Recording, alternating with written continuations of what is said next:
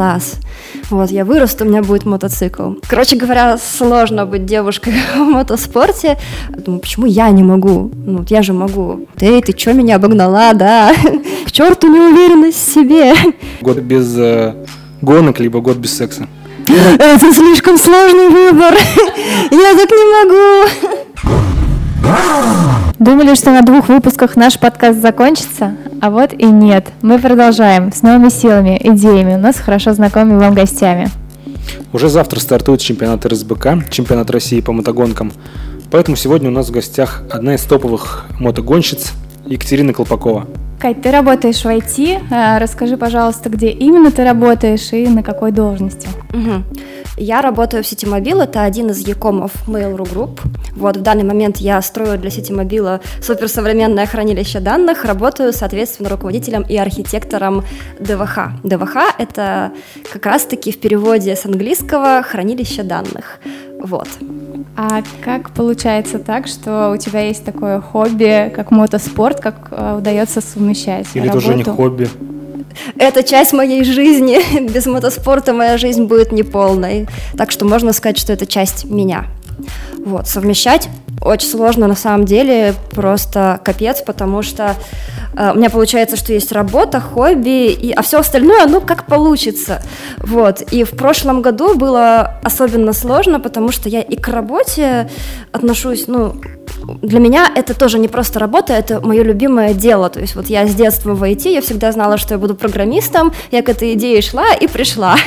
Вот, и поэтому мне было тяжело, потому что я работаю, я работаю, работаю, потом вечером я иду читать лекцию в МГУ, потом, короче, на следующее утро я снова работаю, потом я сажусь на поезд или на самолет и лечу куда-нибудь, вот, потом я прилетаю, гоняю, гоняю, гоняю, гоняю, и приезжаю в Москву в час в 12 ночи, а к 9 утра мне снова на работу. И так вот все лето, то есть вот в таком вот режиме. И поэтому в прошлом году я узнала, что синдром хронической усталости – это болезнь, у которой есть код в МКБ, вот, и последствия этого я расхлебываю до сих пор, и поэтому сейчас я прям строю график, вот как я работаю, как я отдыхаю, как я еду на гонки, на сколько дней, и соблюдаю, э, соблюдаю его, потому что иначе, ну, прям очень тяжело. Вот недосып тотальный накапливается и сложно. А, у меня еще такой вопрос. Когда ты уезжаешь на гонки, бывают какие-то срочные вопросы на основной твоей работе, которые приходится здесь решать, там, ноутбук с собой, после заездов сразу в него, нет? Ну вот как раз до этого подкаста у меня должно было быть совещание по работе, но из-за того, что здесь очень плохой интернет, то я не смогла ни с кем посовещаться, и это совещание перенесли. Нам повезло. Вот у нас в боксах вот. Wi-Fi. Ты знаешь пароль? Э, знаю, я знаю пароль, но у нас видеосвязь, и там шумно, а там эти разные важные люди, они такие, что это такое? Наш, это наш программист, вы уверены? А как вообще коллеги относятся к увлечению? Многие ли знают? Да, все, наверное, знают. Вот, да, и поэтому меня, можно сказать, моя работа меня поддерживает. Вот, она является моим спонсором в том плане, что она отпускает меня на гонки и не говорит, что нет, нельзя. Вот. А приезжают с тебя болеть? А, в прошлом году, да, приезжали. В этом году пока что РСБК без зрителей из-за пандемии, поэтому пока нет. Может, кого-то подсадило из коллег и тоже начали заниматься? Мотогонками или просто купили мотоцикл и по городу катаются? Э, я на самом деле все время пытаюсь кого-нибудь подсадить, но когда я в очередной раз себе что-нибудь ломаю, люди такие, не-не-не-не, это не для меня. Вот, и поэтому пока что, пока что получилось, да, только вот с моей подачи несколько человек купили мотоцикл для моих друзей. И да, что, что это первый шаг? Да, первый шаг к мотогонкам. Я им говорю, что хватит по городу уже гонять, давайте это на трек. Тут безопаснее. А семья твоя как относится? А, ну вот у меня мама только, и мама быстро поняла, что в принципе на треке более безопасно, чем в городе, и поэтому она успокоилась. Вот, поэтому она даже вот в качестве подарков на день рождения иногда дарит мне что-нибудь из мотоэкипировки. Wow. Вот, говорит, вот, доча, будь, пожалуйста, сохраннее, здоровее, не ломай себе больше ничего. То есть никаких стереотипов про то, что мотоспорт, автоспорт это про мужчин нет? Ну, моя мама, она, в принципе, такой человек, у нее нет стереотипов. Ну, по, по крайней мере, в этом плане. И как бы у меня мама сама там на тракторе умеет ездить, например. Вот, много чего умеет из того, что считается чисто мужским делом, и поэтому вот с этой точки зрения она никогда не рассуждала. Вот, с точки зрения того, что нафиг тебе это надо, ну, было, но она поняла, в общем-то, что мне это действительно надо, и это часть меня, и поэтому больше не задает таких вопросов. Банальный немножко вопрос, но с чего все началось вообще? Мотогонки, увлечение кататься на мотоцикле, во сколько лет? Четыре года. В общем-то, я жила на Украине, в Украине, в на Украине. Э, первые семь лет своей жизни, ну, практически полностью там проводила весь год. Вот, и у меня дед был мотоциклист, и мой папа был мотоциклист, и папа меня сажал на бензобак, и мы катались по донецким степям, там, по дорогам, по всяческим на этом мотоцикле, и вот меня с тех пор уже так, о, класс, вот, я вырасту, у меня будет мотоцикл. Я выросла, я скопила на первый мотоцикл, тогда жила в Иркутске, я ела одну гречку, целый год, вот, чтобы на какие-то там стажерско-программистские деньги скопить себе на старый кривой косой мотоцикл, скопила, начала на нем ездить. А потом я переехала в Москву и посмотрела на всех этих людей, которые ездят, думаю, почему я не могу? Ну, я же могу. Вот, и смогла в итоге. Ну, сначала как бы было сложно, потому что я начинала на Хорнете, на, не на гоночном мотоцикле вообще. Вот, постепенно потом пришла уже в такой более-менее профессиональный спорт. Я хорошо помню, как в детстве меня возили на Урале, и тогда вообще никакого желания на мотоцикл сесть не было. У тебя, видимо, у папы был какой-то более крутой мотоцикл? Не, у него был обычный Минск. Тоже? Да. Видимо, он ездил круто. Ну да, было клево. Поэтому и вдохновил. А, сейчас у нас в преддверии соревнования РСБК. А, расскажи, пожалуйста, о первых своих соревнованиях, с чего все началось. Помнишь все... ли, где это было? Как это было? Да, это было в 2017 году. Это был любитель, любительский чемпионат X-Bikes. Вот, у меня тогда была Honda CBR 600 RR. Но она была вот просто Honda стоковая на резине типа город трек, и вот я на ней этот самый X-Bikes проехала. То есть я за год выехала на трек три с половиной раза, я три раза пробыла в Нижнем, побывала, вот, и один раз приезжала только на гоночный день, уже на, на Кавасаки, причем на чужом. Вот. И вот после этого я, собственно, поняла, что я хочу очень много усилий прикладывать именно к мотогонкам. То есть именно вот этот любитель, любительский X-Bikes мне показал, что это мне очень интересно, и я хочу этим заниматься. И на следующий год я уже пошла в РСБК и подошла к подготовке своего мотоцикла гораздо более основательно. Ну, вообще, соревнования – это дорого. Ты уже говорил, что на первый мотоцикл пришлось копить с программистских денег. Угу. Сколько стоит примерно езда в одном этапе? Если не секрет, конечно. А, вот сейчас я еду в четырехсотках в этот раз. Стоит 7 тысяч рублей, по-моему, четырехсотки. А шестисотки стоят где-то от 10, если это класс СТК, ССТК э, и Эва, по-моему, 14 или около того. Ну, короче, недешево, недешевое удовольствие совсем. Ну, тут имеется в виду вопрос вот о, в общей сложности, сколько а. стоит этап, то есть дорога, да, дорога до трассы, проживание, э, обслуживание мотоцикла, механики, то есть какая-то есть сумма, которую ты тратишь полностью на один этап? Ну, я думаю, что где-то 50. Зависит от того, какой трек, потому что цены очень разнятся. Например, нижний недорогой сравнительно с МРВ. Вот. На МРВ иногда бывает один день может стоить, как весь Нижний Новгород вместе взятый. Мы лоукостер среди автодромов. Приезжайте к нам почаще.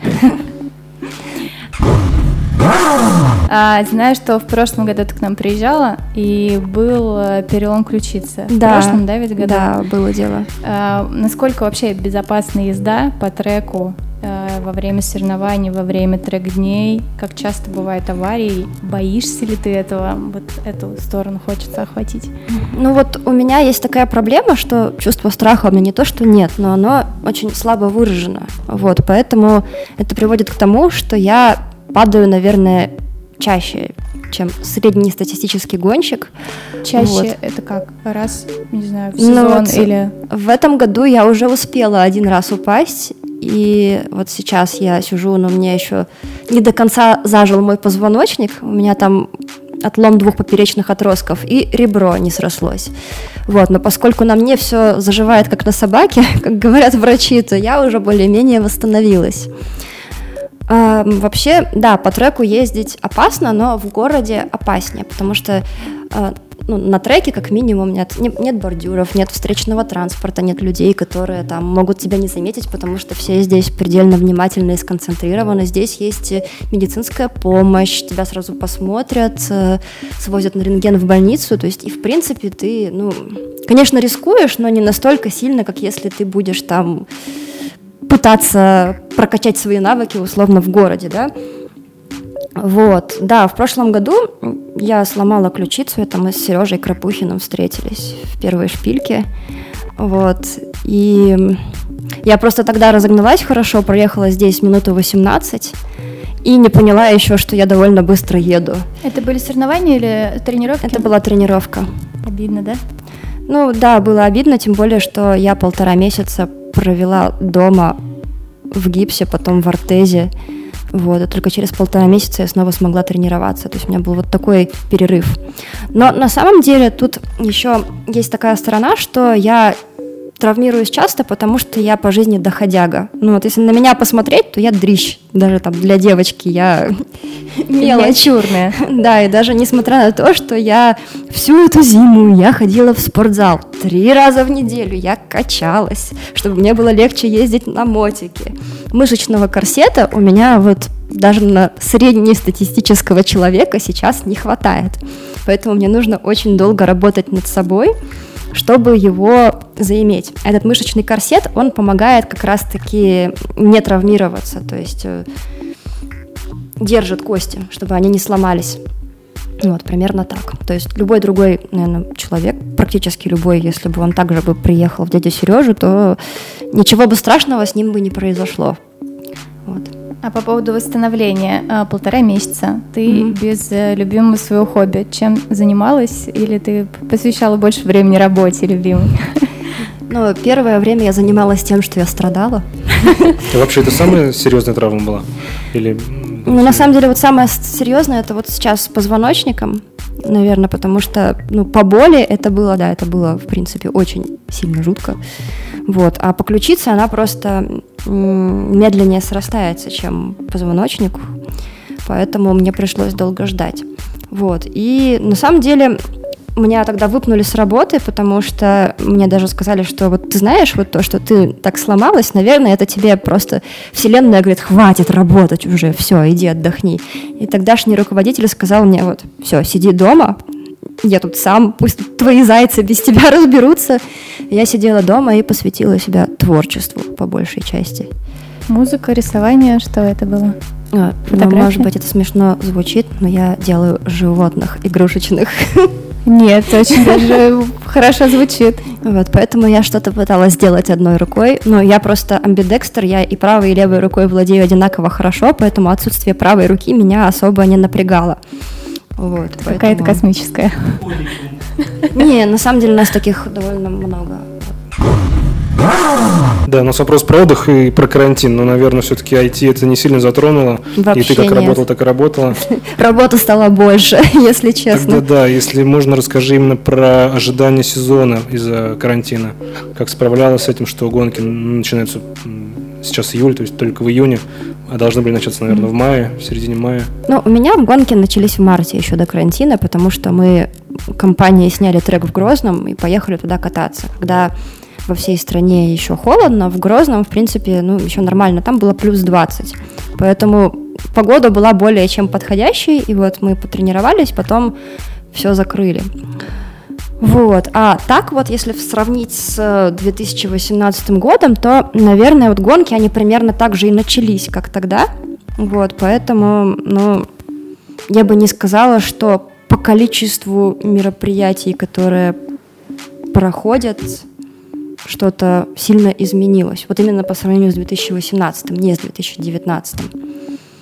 Ну вот, поэтому я, наверное, терпеливо ждала и упорно работала и копила отпускные дни. Продолжим историю про отдых. А чем ты занимаешься зимой?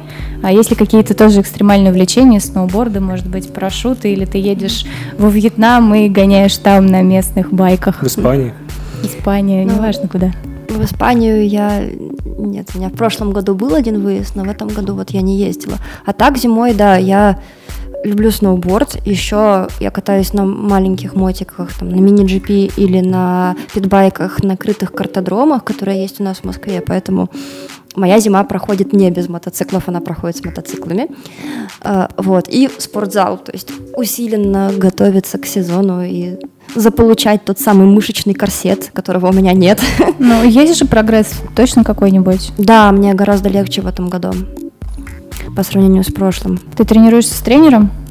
Mm, да, у меня тренер, да, бывший акробат, то, то есть он тоже он не такой типичный качок, который вот так вот странно еще ходит, вот, а он именно бывший спортсмен, поэтому он в курсе всех моих, моих травм и знает, как э, правильно тренироваться, чтобы это было не во вред, а только на пользу.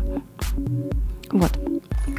Вопрос о поклонниках, о фанатах. Э, Все-таки э, мотоспорт э, более мужской. Угу. Э, как мужчины реагируют на гонщицу? Часто тебе пишут в инстаграмах, в директы? Цветы, как, может да, быть, присылают. Что, что за необычная история, может быть, есть? Ой, ну, на самом деле всякое бывает. да, эм, Короче говоря, сложно быть девушкой в мотоспорте. Э, сложно с двух точек зрения. То есть, ну, во-первых, тебе все хотят помочь, а есть те, которые говорят, это не женское дело, иди вари, давай борщи вообще. вот. И поэтому, ну, люди, короче говоря, бывают разные. Еще бывают люди такие, которые подходят ко мне и говорят, эй, ты что меня обогнала, да? Неправильно обгоняешь, что-нибудь такое. Ну, а по поводу истории, ну, было разное, но я, наверное, не очень могу про это рассказывать, я немножко стесняюсь, вот. Но, скажем так, без, если бы не один мужчина в прошлом году, мой сезон бы закончился на середине онова, потому что у меня сдох мотоцикл просто с концами. Сначала у него кончилось сцепление, а потом у него сдох двигатель, и вот один человек, э, Петя Кожуров, он мне очень помог, потому что он там сделал мне мотоцикл в очень большую, короче, ну, рассрочку с очень большой скидкой, и у меня теперь вот очень крутой мотоцикл, который прям поедет в классе Эва, наверное. Про поклонников расспрашивали. У меня, наверное, типично mm-hmm. женский вопрос про мечты. Mm-hmm. Что дальше, о чем мечтаешь, о каких подиумах, каких странах, или, может быть, ты хочешь поменять мотоспорт на что-то другое? Нет, не хочу. Ну, мне нравится сноуборд, на самом деле, но все равно это вот не то. Для меня в сноуборде как-то меньше драйва, что ли. Вот, сноуборд мне практически ну как, он, не то, что он не страшный, ну как бы, ну даже там с большого склона какого-нибудь на Чегете, ну едешь и все, это как бы, ну плюс это ты, ты, ты один по себе, сам по себе, вот как-то а все-таки мотоспорт это как-то более командно, командно, тут больше общения, больше сложностей, трудностей, которые нужно преодолевать, больше нужно самопрокачки. Вот, поэтому мотоспорт это больше про систему, а вот э, сноуборд для меня это больше про хобби. А вот про мечты, если говорить, то хочу в следующем году принять участие в заезде Суперспорт Эва именно в РСБК вот. Либо хочу где-нибудь в Европе поучаствовать в заезде в классе 300 как раз-таки, поэтому я сейчас э, пересела на Yamaha R3 именно для того, чтобы у меня была хорошая возможность трени- тренировать технику.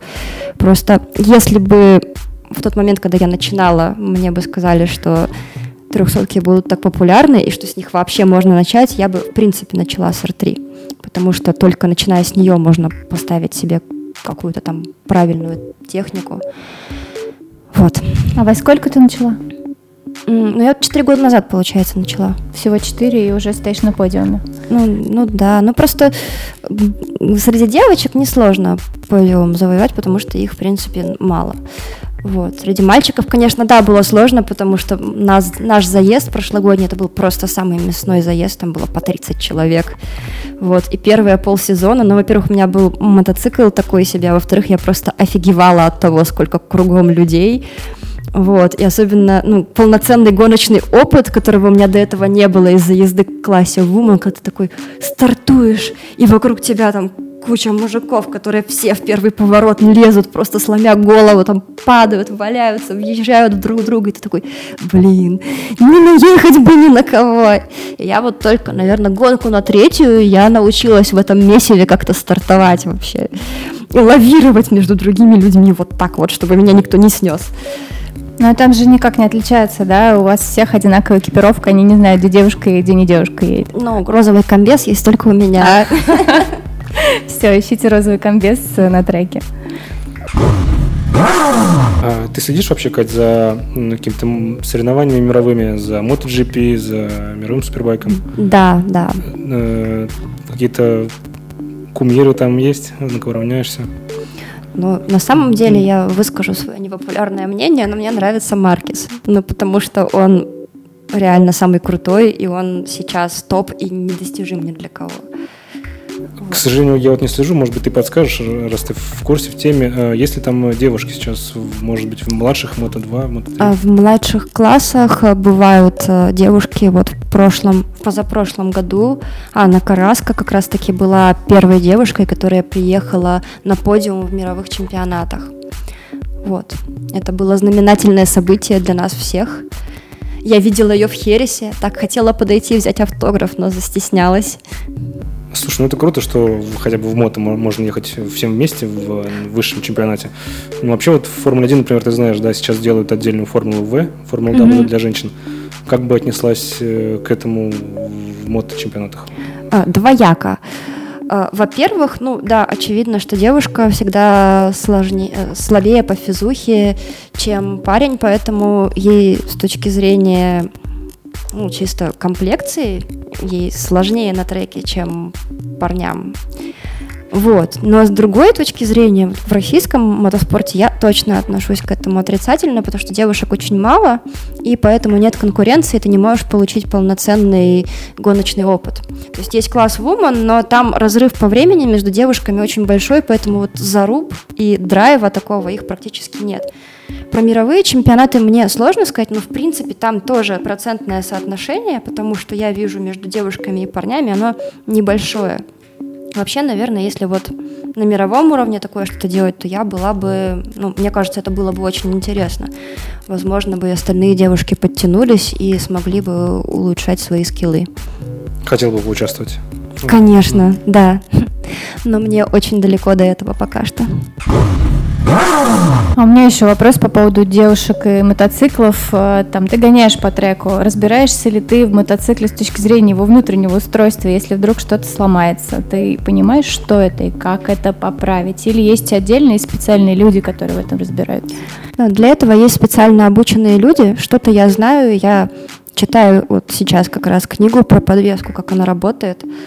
Но каких-то тонкостей я могу не знать ну, как бы, то есть я, наверное, на примитивном уровне разбираюсь, на том уровне, на котором мне как пилоту это необходимо, но заменить себе, допустим, тормозную машинку я не смогу, то есть руками я не смогу что-либо сделать. Можно еще вопрос про девушек. Ты говоришь о том, что девушек э, в этом виде спорта мало. Как ты думаешь, как можно привлечь больше девушек в этот спорт? Я вижу, как горят твои глаза, и понимаю, как это круто, и уже сама хочу попробовать выехать на трек. Как думаешь, как привлечь? Мне кажется, что в принципе мотоспорт э, в России мало популярен, и, наверное, только популяризацией можно привлечь новых людей, а девушек, ну, не знаю. Ну, первое, что в голову приходит, такие красивые фоточки постить в Инстаграм и говорить, вот, ты тоже так можешь, всего лишь год тренировок, и все будет классно. Ну, наверное, так. Но на самом деле это так, шутки ради, а если серьезно, то э, я бы вот чисто в мототусовок, наверное, каких-то упорных э, девушек искала, которые это было бы интересно. Может быть, они просто не знают про то, что так можно. Вот, я тоже думала, что трек это не, не для меня. Я когда в Иркутске жила, я читала про Леонова, про Крапухина, думала, о, ничего себе, они какие крутые, вообще просто. А потом я приехала на трек, я посмотрела, что вот Леонов, вот Крапухин. Вот, думаю, блин, я тоже так хочу, к черту неуверенность в себе. И поехала на Ферсановку на Хорнете кататься. А потом, спустя три года, въехала в дядь Сережу. в первой шпильке. Как символично, да? Да, но на самом деле Сергей очень хороший человек, и наши взаимоотношения с ним после этого инцидента стали еще лучше, чем до. Вот, поэтому... Это вас сблизило? Критическое сближение, да. Никто ни на кого не обижается. Мы с тобой поговорили по поводу твоих мечт, да? А ты уже ездила на каких-то заграничных трассах, э, может быть, тренировки? Я лишь однажды была в Хересе. И там, конечно, трек бомбический. Мне очень понравилось. Он очень скоростной. Может быть, поэтому у меня там как-то более-менее ну, быстро по сравнению с тем же Moscow Raceway получалось прогрессировать. Потому что мне, в принципе, ну, легче, наверное, когда трек такой когда там именно скоростные повороты и нет особо затычных таких мест, на, которым, на которых требуется физуха серьезная. А где еще хочешь побывать? Ой, я вообще, я хотела бы всю Европу объехать как-нибудь зимой, весной. вот. Э, в Арагоне очень хочу. Почему-то мне прям хочется туда. И еще хочется в Валенсию. У меня там были друзья, много классных отзывов, и поэтому столько раз смотрела онборды, что кажется, что я этот трек уже знаю, и что я там уже была. Ну, в принципе, перечислила все испанские трассы. По сути, сейчас Испания это центр Мекка. Мекка, да, Мекка мотоспорта, да. Там хорошая погода круглый год, поэтому можно тренироваться. Ждем, когда закончится карантин, уже откроют границы. Э, можешь рассказать, в принципе, про тренировочный процесс, как это происходит, как часто ты тренируешься, если у тебя, опять же, тренер, как много времени вы вместе проводите, вот эту вот историю можешь еще осветить? Ну вот, как такового тренера в смысле, чтобы меня кто-то выкатывал по треку, у меня нет такого. У меня есть наставник, можно сказать, у меня есть даже два наставника. Один из них это Алексей Каледин, который один из основателей команды YP Racing, в которой я сейчас и состою. Он сейчас не здесь, потому что он, к сожалению, лежит дома со сломанной ногой, но мы с ним дистанционно переписываемся. А второй мой наставник — это Петя Кожуров, вот, и он очень часто дает мне какие-то советы по поводу техники, и, в принципе, тот прогресс, который был в прошлом году, это все благодаря ему. Вот а именно вот тренера, чтобы как тренера, который прям выкатит, ну, нет, и плюс я считаю, что это бесполезно, потому что, опять же, в силу моей комплекции мне нужно искать что-то свое, я не могу ехать траекториями большого мужика, который может э, переложить мотоцикл на ходу, мне нужно искать что-то свое, я так как бы не могу сделать силу, потому что я, того, что я просто слабая. Вот, как-то так. А в принципе для мотоспорта нормально, чтобы не было вот такого постоянного тренера? Или ты скорее исключение из правил? Ну, э, да, я, наверное, скорее вот исключение в этом плане, потому что ну, многие люди, да, нанимают тренеров, с которыми они ездят. А что касается тренировок, как часто, сколько по времени, сколько у тебя на это уходит? Mm, ну вот сейчас из-за карантина было мало тренировок именно на площадках и на картодромах. Вот, но Сейчас, вернувшись из Нижнего Новгорода, я планирую ездить утром на лидер два раза в неделю и постараться ездить все гоночные уикенды. Вот, а они будут практически каждую неделю. Ну, то есть регулярные тренировки. Да, потому что моточасы это очень важно. Мне на самом деле довольно немного наката, потому что, ну, если посчитать, я три с половиной раза выехала на трек в 2017 году, проехала пять этапов РСБК в 2018 году, в девятнадцатом я пропустила полтора месяца, потому что у меня была сломана ключица, а вот в этом году пандемия, карантин, апокалипсис, вот это все. Вот, поэтому мне нужен именно накат сейчас, моточасы. А мы сейчас хотим перейти к Блицу. Это несколько коротких вопросов, на которые нужно будет ответить максимально просто. Угу. Окей? Да, погнали. Валь, давай. Э, вообще мир без мотоциклов, либо мир без автомобилей? Без автомобилей. Я езжу на метро, в общем-то. А, а... Есть категория Б?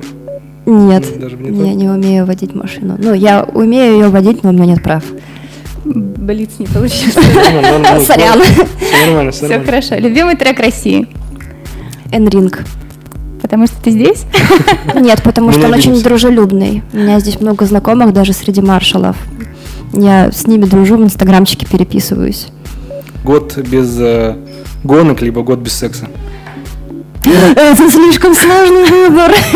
Я так не могу. Можно, ну, ну, ну, ну, ну, нет. Нет. Ладно, Просто нет. Или будет у нас такого выбора. А, любимый мотогонщик? Марк Маркес. Э, Если бы не мото, то что? Сноуборд. В какую страну отправишься, как только откроют границы? В Испанию. Сколько стоит твой гоночный мотоцикл? А, моя Yamaha R3 стоит где-то 300 тысяч, а Yamaha R6, ну, где-то 450, наверное. И последний вопрос. а, Совет начинающим мотогонщикам. Ребят, ам, терпение и труд все перетрут. Следите за физухой, покупайте хорошую резину, не ездите на, на городской резине по треку и найдите хорошего тренера, потому что тренер это очень важно, особенно в самом начале. Спасибо. Спасибо, что нам время уделила. Вам спасибо, что Да. позвали. Очень рада с тобой Да, нам было познакомиться. очень интересно. И Взаимно. я думаю, один из немногих вообще людей и девушек с такой интересной биографией. И О, спасибо. Ты И крутая, да. пусть завтра все получится. Спасибо. Завтра, послезавтра мы будем с тебя болеть. Спасибо тебе большое. Спасибо. На нашей трассе за выходные прошло сразу два этапа РСБК, поэтому и гость у нас будет тоже два.